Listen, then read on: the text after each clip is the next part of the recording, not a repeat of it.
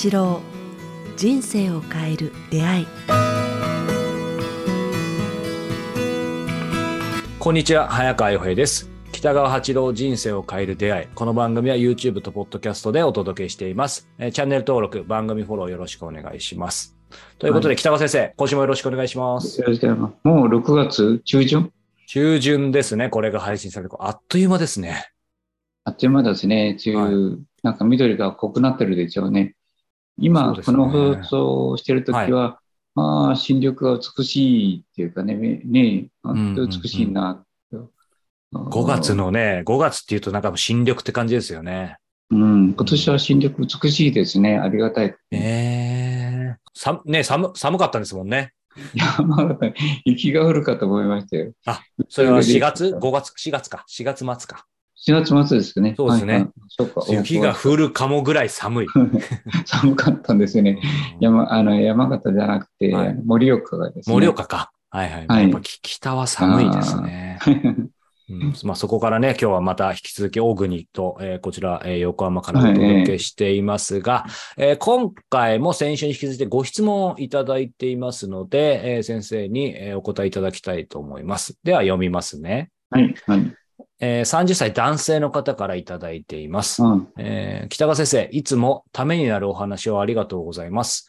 えー会社の上司が嫌な言い方をする方で注意を受けると嫌な気持ちになります。えー先日初めて聞く、えー会社から上司宛てに電話がありました。えー上司に取り次ぐと要件は？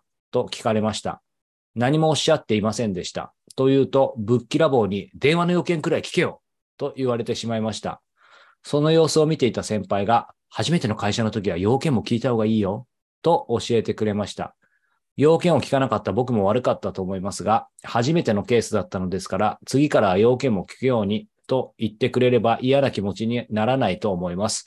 上司の言い方が悪かったせいで、ここ最近何名か会社を辞める人も出てきます。上司よりももっと上の人に言う方法もありますが、ことを荒立てたくありません。上司に、えー人の気持ちを考えた言い方をしてもらうにはどうしたらよいでしょうかということです。30歳 男性の方からいただいています。はい。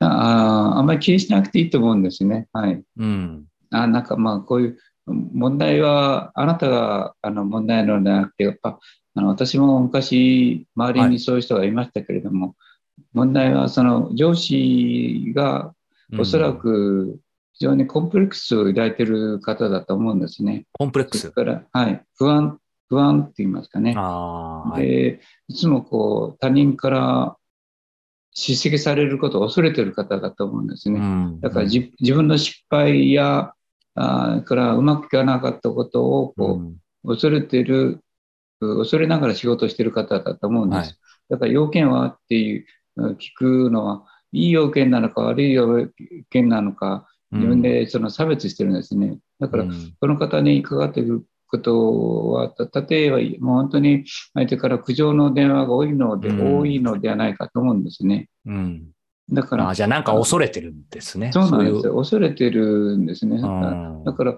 何もない時でいい相手だったらいいよ、あすぐこう会社の名前聞いただけで、あこの人っていうこう分かると思うんですね。だから、なんとかさんって言った時に、要件はとか聞いた時に、うんあその上司の方は、相手の方の顔とおうんそらく要件の内容分かってると思うんですね。うんうんうんだから会社としては、相手がどんな要件であろうと、おかかってきた内容はそれ自分が受けないといけないんですけど、はい。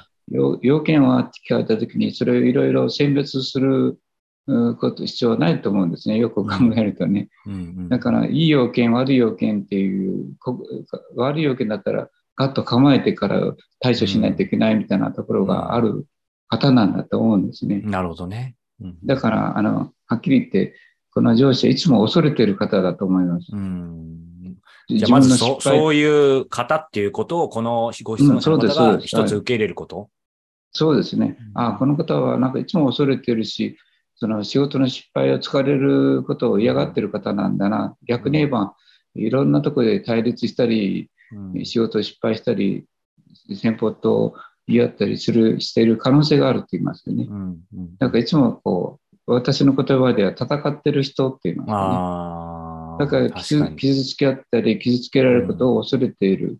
まあ、うんおそらく小さい時からあそんな生き方をしてきたと思うんですね。いつも戦ってきた方、ある意味かわいそうな方だと思います。うんうんだから、ああんまり気にしなくていいと思うんですね。要件はあって、え要件にいい悪いはないですもんね。うん受けてから決まらない。はい。うんだから、まあ、あまり気にしなくて、えーあのいいと思います。で、金受けて、そういう時は何もおっしゃ,、ま、おっしゃってませんでした。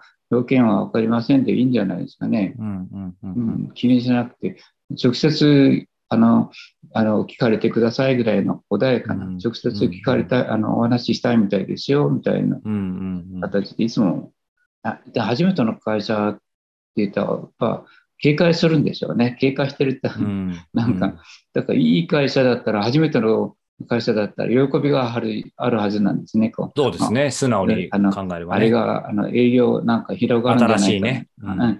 広がるん。じゃないかって言ったら、すごい警戒してるっていうことは何か恐れてる方なん。ですね。だからそういう思いで、あの、まあ、接するといいと思いますね。だから、うん。ずあの、先輩もおかしいと思いますね。初めての会社の時、要件も聞いた方がいいよ。それは初めてかどうかわかりませんもんね。そうですね。確かに。うんそれが分かれば っていうところはありますよね。はい、あのどんなご用件でしょうかでもいいですけれども、うん。ちょっとそう言われた方はこう警戒すると思うんですね。うん。うんあの親しいのか親しくないのかいろいろ分かってるから、まあ、なかなか難しいけれども、あのまあまあ普通通りでいいと、そんなにあのかしこまる必要はないと思うんですね。うんじゃあそういう意味ではどうでしょうね。あの、まあ、この文明拝見してて、まあ、ご質問してくれるぐらいですから、まあ、当然そうだと思うんですけど、なんか、ね、今先生がおっしゃった大前提でこれから処していけば良いのかなとは思いつつ、ね。やっぱりその方の恐れとか不安、怒りをそのままこのご質問者の方もそのまま、まあ、素直に、ストレートに受け止めちゃってるから、このごうん。ご質問者の方の文言もかなり怒りに溢れて、やっぱりどう、どうしたら変えられるかみたいな、戦う感じになってしまってるのがちょっと気になったんですけど、はい。だから、あの、けど最初のみ前、今日教えたように、うんあ、の相手に光、いつもちょっとこう、光、右回りの光、うん。幸あれ、幸あれ、幸あれって、その人はい。の会社の上司に向かって、うん。まあ、から同僚、まあ先輩に向かっても、うん。あ、幸あれ、幸あれって送ってればいいと思いますね。うん。みんななんか一生懸命恐れて戦って生きてる人たちばっかりなのかもわかりませんね。うん。だから、そこであのバリアを張って、自分がこう嫌な生き方をしないで、バリアを張るということは、自分は幸せに生きるということで、幸あれ、幸せであるってこう、うん光を送ってあげるといいと思いますね。うん一番大切なのは、そのうん上司であり、その下にある先輩だと思うんですよね。だから、みんな辛い目に遭ってる、戦場の中にいるような感じがするんですけれども、うん日本の会社ではこう、そういう戦場のような会社っていうのはあまり長続きしないんですよね。特にこれからはちょっと厳しいかもしれないですね。うんだから、ことを表たありませんという言葉自体もいらないと思いますね。うんあの上の方に言う方がありますが、それは告げ口になってしまうから、あなたそうはもう、ねはい、もうあの嫌われてしまうので、うんそれでも直接上司に文句言ったりはなくて、上司に幸あれだけで十分だと思いますね。うんで、でもこれぐらいのことはこう大したことじゃないから、あすいませんぐらいでいいんじゃないですかね。うん乗り越えていっていくほしいと思いますね。そうですね。まあね、あのーすごく離れた方だったらね、まあわ割り切ってできると思いますけど、うんうんやっぱりまあ上司の方なんでね、すごく近いと思うので、やっぱりそこのどう考えても今先生がおっしゃったような、やっぱり心持ち一つが、まあやっぱり大事になってきますよそうなんですよ。だね。から、これ、もし効果効果あるのは、その人の背中に嫌な、背中に向かってうん光あれ、幸あれ、光あれ、右回りのエネルギーみたいな感じで、ねうんあのピンクの光、幸あれ、幸あれ、幸あれ、嫌な上司だけど、幸あれ、幸あれ、幸あれってやってると、嫌な先輩だけど、幸あれ、幸あれってやってると、ある日、ポンと解ける日がやってきます。本当にやってきます。で、上司が変わったり、部が変わったりとか、なんか職場がうんなんか変化っていうのがやってはい。くるから、それを楽しみに、幸あれ、幸あれ、幸あれってやっていると思いますね。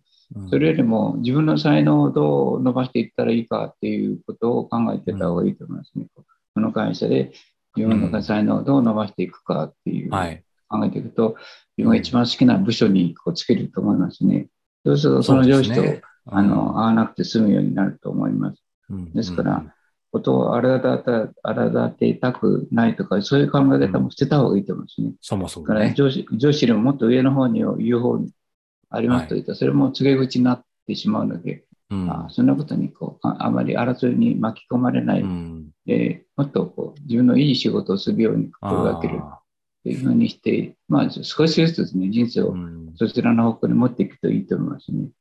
じゃあなんかこう自分はの心とか、こう生きる姿勢のそのベクトルというか方向性を、なんかその今の上司をどう諌めるかみたいな方向に向けるんじゃなくて、もっと今先生がおっしゃった方向に自分の才能とか会社で何かできることないかとか、そういうふうに向けた方がいいってことですかね。まあ、瞑想とか、あの、うん覚えて、呼吸法を身につけて、胆力をつけることですね。はい。